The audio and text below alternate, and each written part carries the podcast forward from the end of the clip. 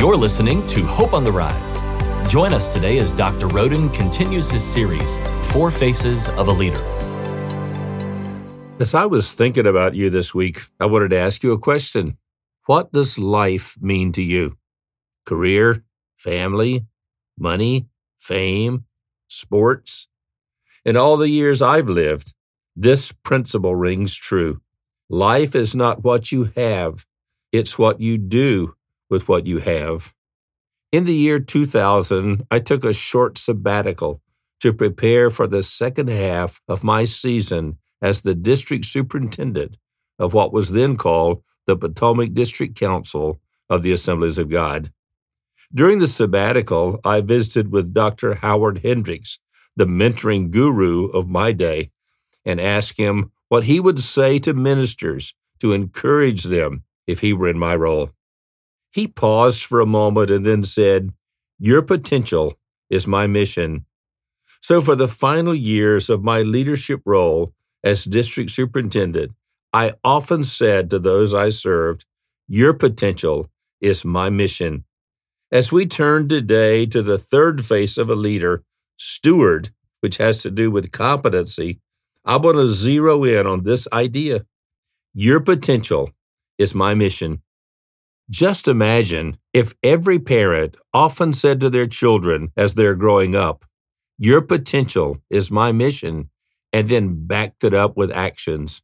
It's powerful when the people who know us best believe in us the most.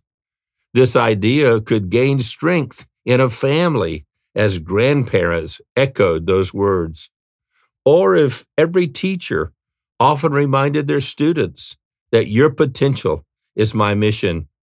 I know you can think right now of a teacher who positively influenced your life with this idea, even if they never used those exact words.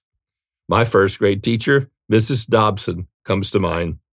And if every coach included this idea from time to time in their pep talks, I can still hear my Little League Baseball coach, Pappy Turtnick, say, Come on, boys, you can win this game.